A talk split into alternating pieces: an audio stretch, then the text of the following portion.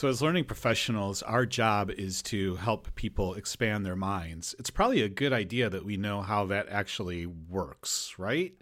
Well, we're learning more and more, and we are here today to talk with Mike Vaughan about the latest in learning science and emphasizing how the brain learns on this week's episode of the Learning Geeks Podcast, which starts right now.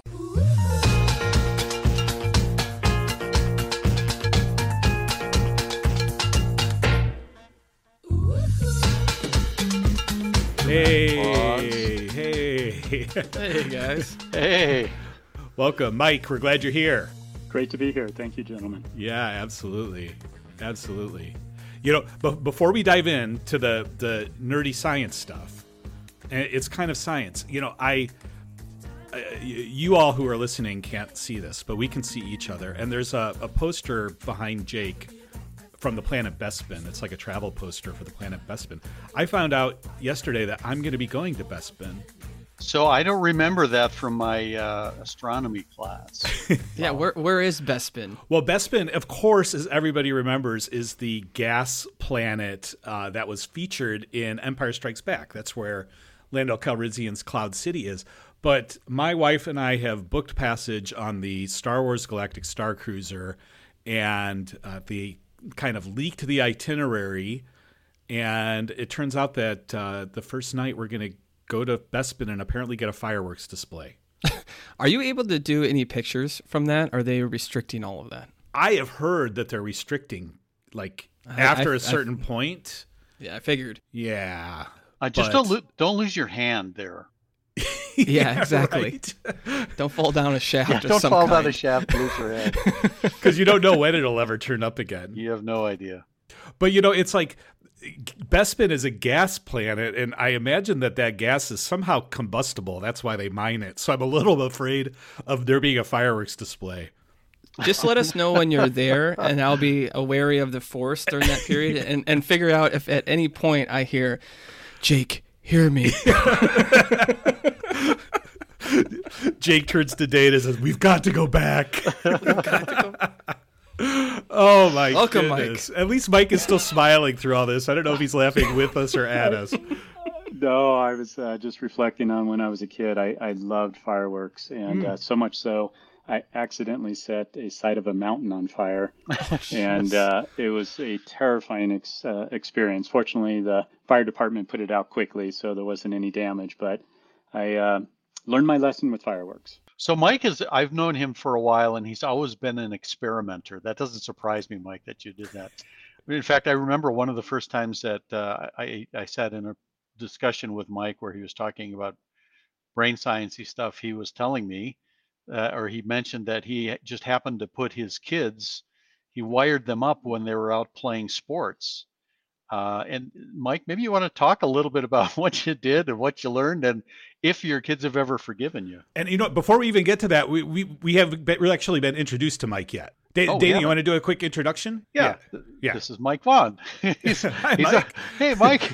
He's a friend of ours. And I've known Mike for quite some time. And we've just kind of rubbed shoulders periodically at conferences where we're both presenting on various topics. And we always see each other sitting in the audience trying to learn from each other. And we've grown a friendship over the while. He's been instrumental in a company called Regis.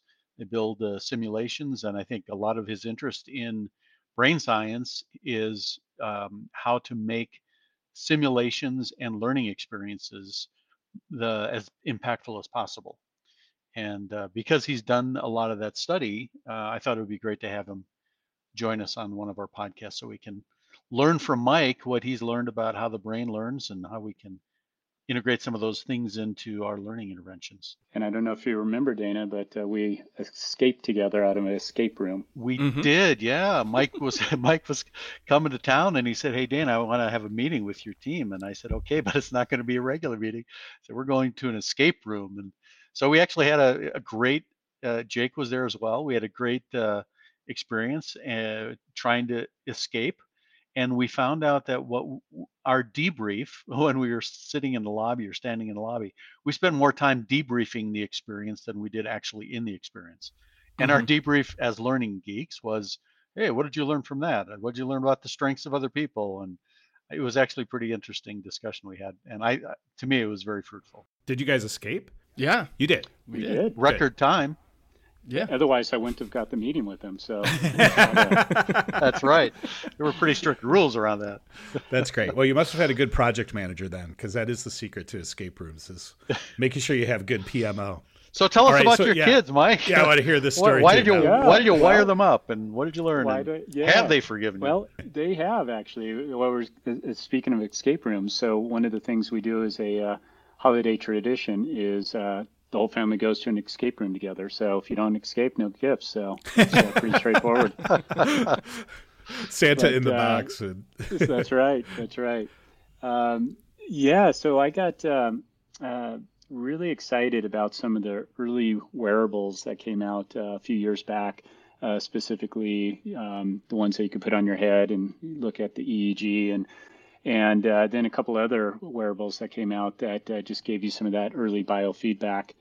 And I got really interested in it and started to say, well, I wonder if this could help my kids, both in a mindfulness kind of way, helping them learn how to kind of calm their nerves, and then also just in a performance sort of way, getting some more understanding of yourself in a competitive situation. So yes, I did actually hook up my kids in different devices. And actually my middle son, who's now an engineer, actually helped build an EEG from scratch. And so that was kind of a cool thing that came out of all of that. Wow. But good news is we're still a tight family. That's great. So, Mike, one of the things when we talk with folks about learning science, there's kind of the brain sciencey stuff, and then there's the more formal, like the ADDIE model and some of the instructional design stuff. And sometimes it seems like those are two different worlds. And it's hard for some of these neuroscience learning principles to be adopted, not only amongst us in the corporate, but also in K through 12. Why do you think that is? And are there some thoughts that you have on how we could bridge that gap a little better? Yeah, that's a good point. So if you think about the traditional instructional design model, often we fall back on like Bloom's taxonomy, from knowledge comprehension and moving up the ladder to the synthesis, application, evaluation, and so on. And that is really guided training for a long time. And in my opinion, it perhaps kind of led us down a path to creating very linear type of learning, and also led to, I think, what I would say is kind of consumption-based learning versus experiential learning.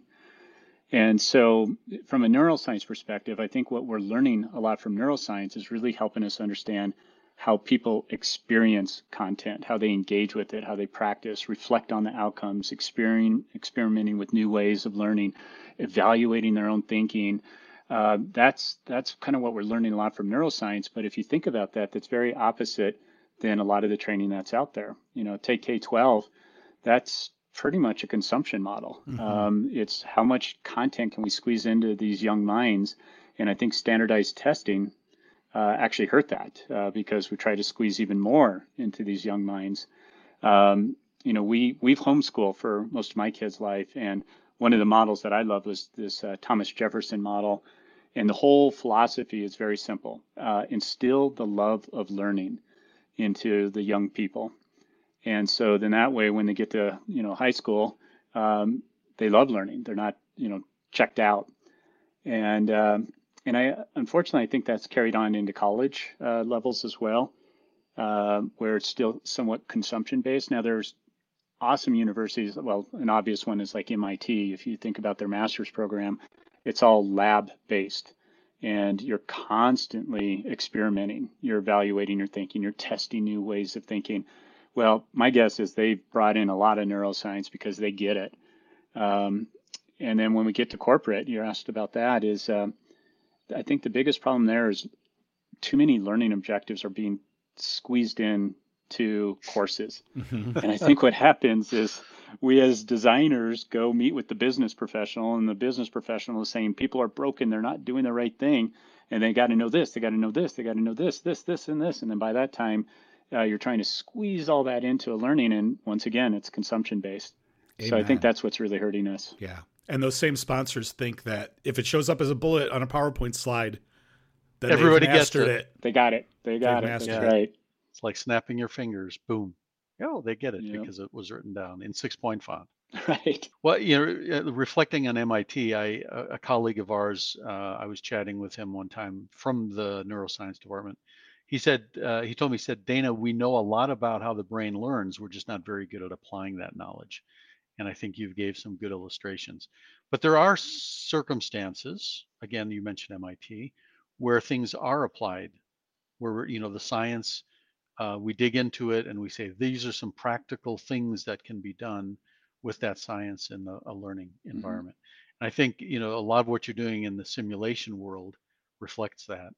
And then, Bob, I'm going to bring you into the discussion too, because I think there's some metaverse implications of that as well. Yeah, well, I mean, we could even start with talking about the XR and the VR capabilities, and just to touch on it briefly, because I'm betting with all of the buzz about the metaverse that's happening right now, and the hype around VR, most learning professionals are kind of glomming onto this concept, and the evidence that when you're fully immersed, it will increase your learning, it'll increase your retention.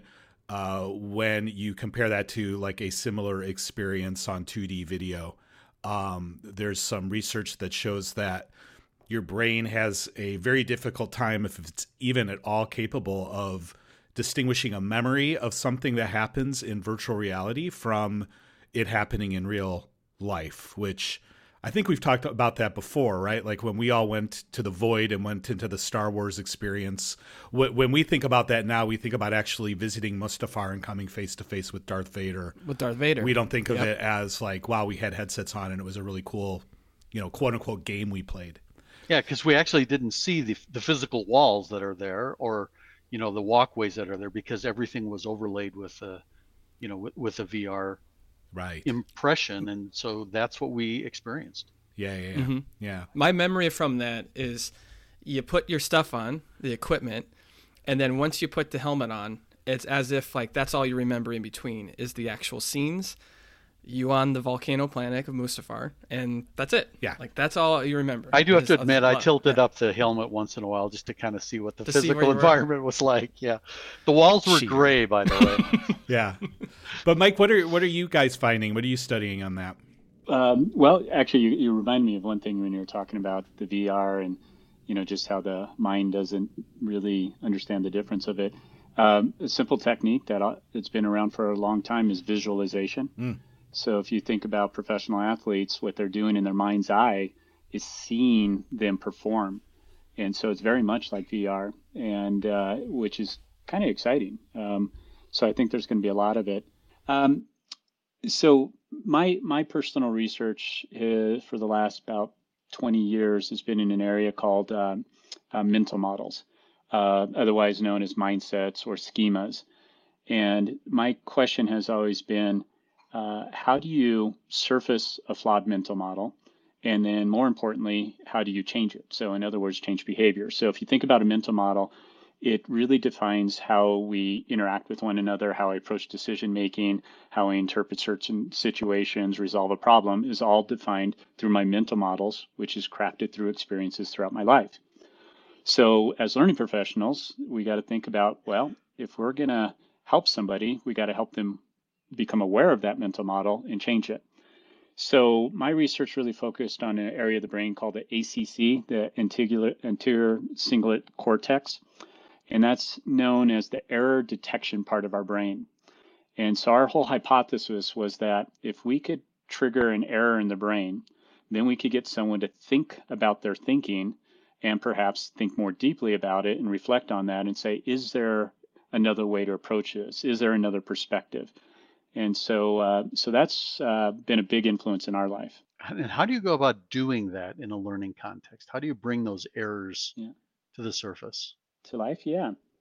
Do you remember Daniel Kahneman's work, Thinking Fast and Slow? Yes. System One, System Two.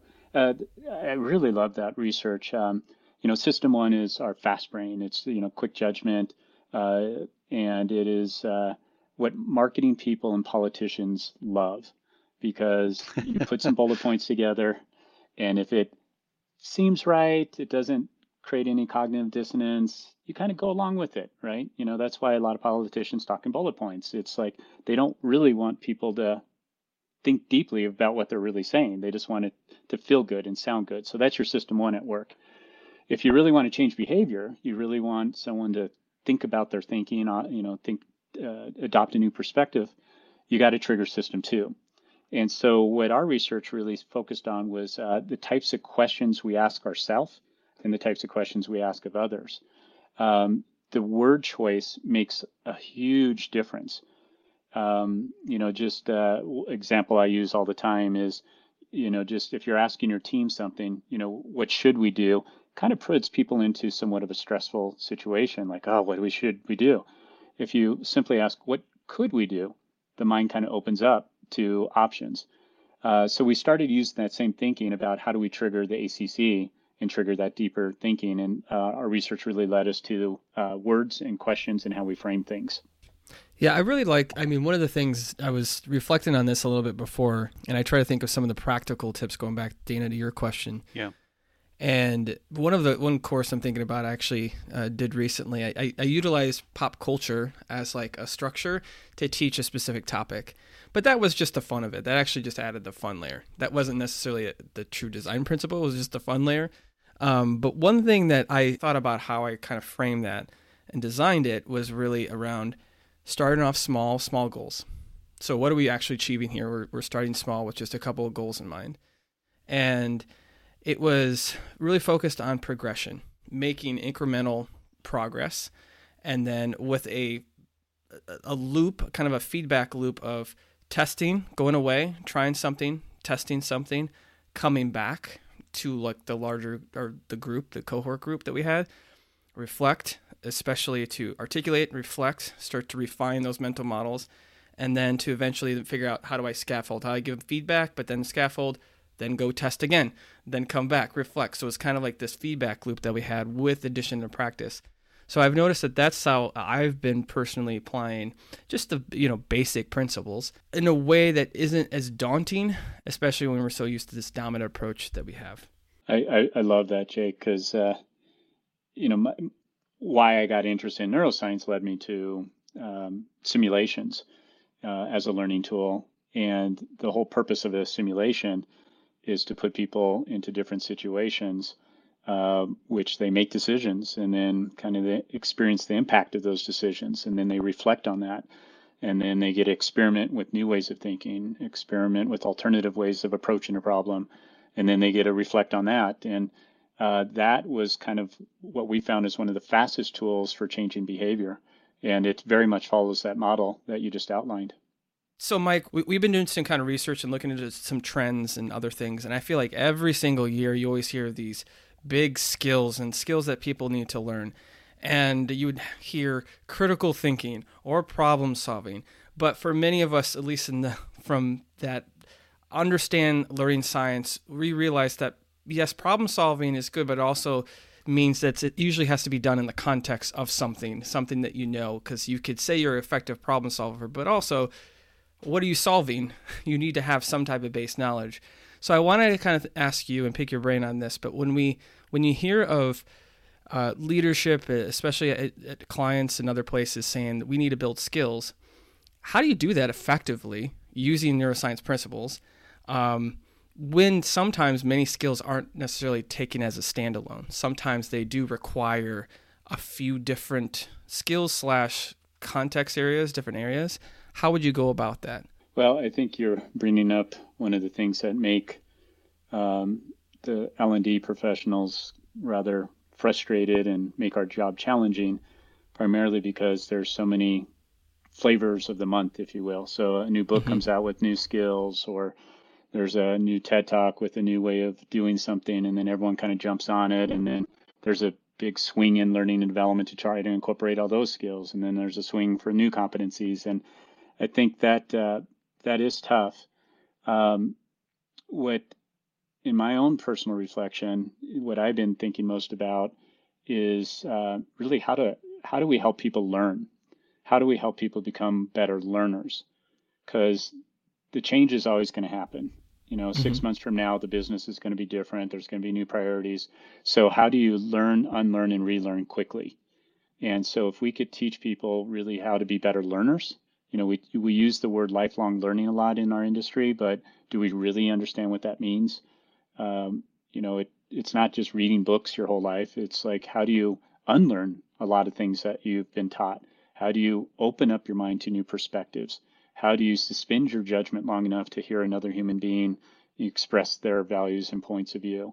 That's all about learning and how to learn. And so I think that should be the focus, not so much on competencies and more skills, because that's always going to be overwhelming. That makes me think of the applicability, especially for new joiners who would be coming in straight from, you know, a university environment where they are brought up the only way that they know to learn is that consumption model that we were talking about earlier. Right. And so that's a prime opportunity to bring a mindset shift. Look at how many concepts we've talked about today. Yeah. I brought in there in that last sentence. Yeah, you did. You put them all in there. That was great. I think if you restated it, you might be able to get 3 or 4 more in, but probably that was pretty good.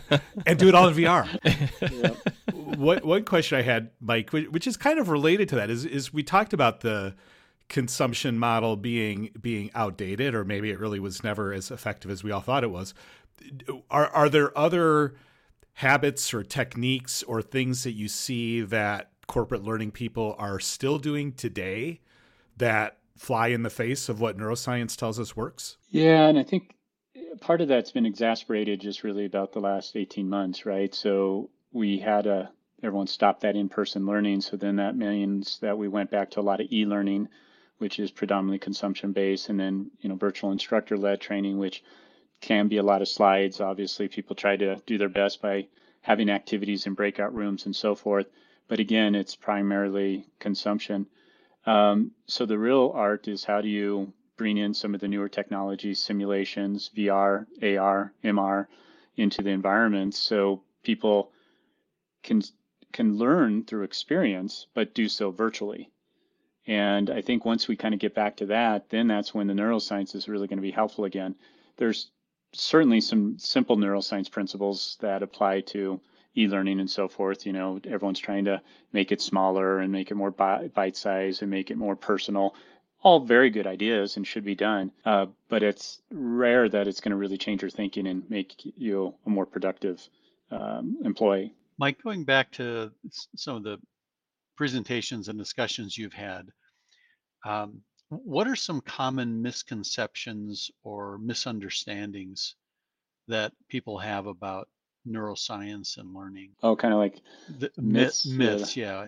Learning. The 10% of the brain, or. Yeah. What are some common ones that you've encountered in the discussions you've had? Yeah, there's certainly all the ones I think people know about, is kind of learning styles, and, you know, people are right-brained or left-brained. And what we found out over the years is, you know, you activate your entire brain. I think the one that I like is you can't teach an old dog new tricks. There's a great story about this guy, James Henry. He made it through his life not knowing how to read. And he would go to a restaurant, and, you know, he'd order off the picture menu, but if he wasn't able to read it, he would just really repeat what someone else was ordering and so on. So when he was 96, he learned how to read. And when he was 98, he wrote a book called The Fisherman's Language. So the whole idea of you can't teach an old dog new tricks, I think you can. And that takes us back to neuroplasticity, right. You know, which is that our brain can change its cognitive and functional structure all through life. And boy, to do that at 96 is rather impressive. I only use that expression when I'm lazy. Which one? Neuroplasticity? or old dog. Yeah. New tricks. Yeah. I know I can. I'm just lazy. I don't want to. Dinner discussion at Jake's house. He just, if he wants to get everybody's attention, he just starts talking about neuroplasticity. I can tell. That's right. Kids are just like ready to jump on that. That's how I shut down my kids. That's right. Yeah. But that does bring a good point, Dana. Like, I mean, we've said this a few times in our podcast, the amount of times that I'm sure with our kids or whoever we're working with, how many times we do talk about these principles. I mean, from my girls as well, I'm always asking them certain questions. I'm trying to get them to reflect. I'm trying to get them to practice. their favorite phrase, or my favorite phrase that they know it is, you know, that's great. However, what's it going to take more of? Practice. Yes, it's going to take more practice. Good for you, Daddy Jake. That's great. Yeah. And Jake says, yeah, and I'm building a simulation for you. Yeah. Yeah, exactly. I've got this perfect design for you if you want to tackle this problem. So. Mike, another question. You've been doing learning stuff for a long time. What is it that keeps you in the learning profession and excites you about the potential of learning in the next 10, 15 years? Or maybe 5 or 10 years. I don't know how big the horizon is, but why do you stick with the learning profession? Wow, that's a deep, reflective question. You just triggered my ACC. Oh, there we go. Get the ding. There's it. Beep, beep. Why do I stick with it? Well, I love learning personally, and so a lot of times we go into the things that we love to do personally in our life, and I certainly love that. I love studying the brain and learning, so that keeps me there. But I think I'm kind of excited about some new technologies coming out, whether it's in the simulation space. We've completely reinvented the whole concept of simulations and are really excited about what that's going to offer, both in the virtual world and in person. And I think that's going to be a big game changer. I'm really excited about wearables and biofeedback technology. Like I mentioned, I was excited years ago, but boy, it's come a long way. And if you think about it, if we could start to bring more of those into learning and actually say, okay, here's your brain on e-learning and here's your brain on a simulation. I mean, you're going to see a whole different level of activation and engagement and emotion. And so I'm really excited about how we're going to be able to integrate kind of that hardware and software together to create entirely new experiences, whether it be virtual or even through a simulation. Can you share some of that underlying new philosophy around simulations? Yeah, it's, so for a long time, sims have been out there for a long time, right? And the biggest problem with the adoptions of sims, it's really they've cost too much. They're complicated to build. They're hard to deploy. They're hard to do in a virtual environment and so forth. But there's new technology. Our company's one of them, and there's a couple others that have invented an entirely new way to author simulations from the ground up, where it's a template-based building block concept where you can quickly assemble a simulation based on different learning objectives that you're trying to achieve. That then puts people into a situation where they get to practice certain skills. And what's neat about it is you got all the feedback that's baked into it. You have peer learning that's baked into it. You have team kind of competition that makes it kind of exciting and engaging. And you get a lot of reflection throughout all of that because you're making decisions and you get to see the impact of those decisions. And that's really what it takes to trigger that deeper level of thinking and get people to maybe explore new ways of doing things.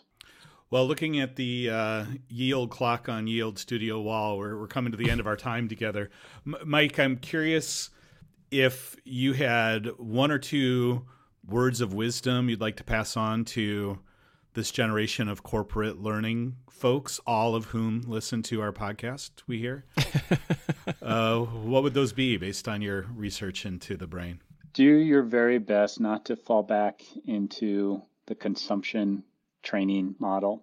So when that business leader is telling you to put in all these different skills and competencies, have them really point out one or two and do a really good job on that. Not only is that going to make you a hero, people are going to love the learning.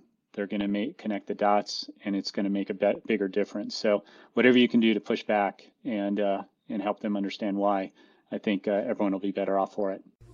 Mike, thank you so much for being here. It's been a great conversation. Yeah, thanks, Mike. Yeah, thank you. I love this kind of stuff, so I appreciate it. Well, thanks, everybody, and thank you to our listeners for joining us today. So on behalf of Mike and Dana and Jake, this is Bob saying push back on those stakeholders if they're driving you crazy. Mike says so. I'm going to take that to the bank. There you go. Yeah, work hard, have fun, and we'll see you next time on the Learning Geeks real soon here. So thanks. Take care. Bye-bye. Take care. Thanks all.